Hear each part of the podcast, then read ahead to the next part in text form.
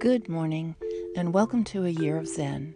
I'm Bonnie Myotai, and I've taught writing as a spiritual practice and been a Zen teacher for several decades. In this podcast, I'll introduce various writing exercises and we'll explore together the possibility of a life of wisdom, compassion, and creativity.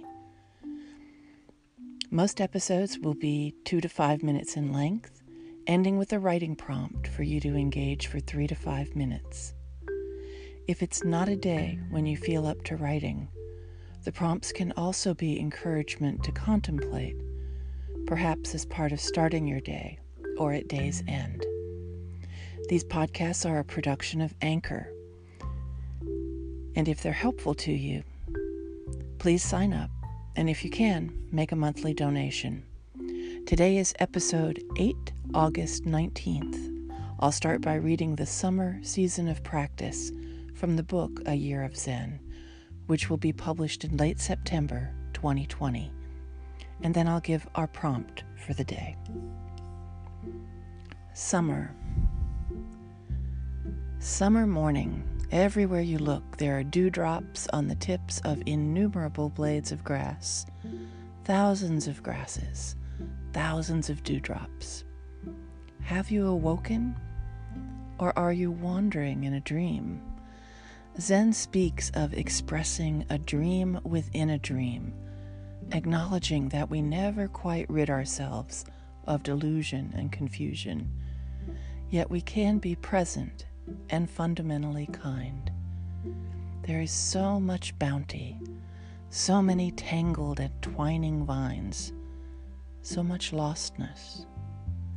Practice isn't about escaping any of it. It is about putting our feet on the ground, feeling the moist grass, knowing the wet stream of tears on a cheek, and not wandering off, looking for something better.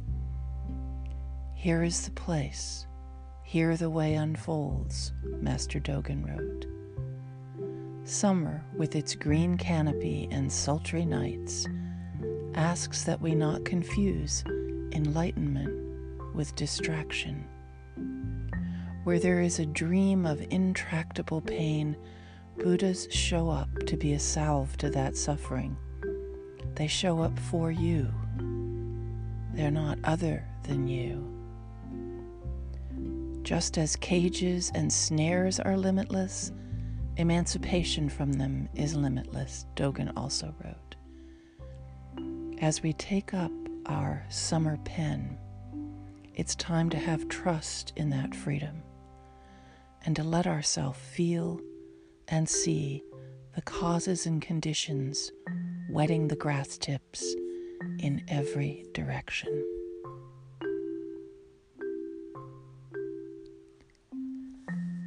Today's writing prompt wild and precious life. If you're writing, write those words on the top of your page. Wild and precious life. Mary Oliver ended her poem Summer Day asking, What will you do with this one wild and precious life? What about your day today? would be a response to her question.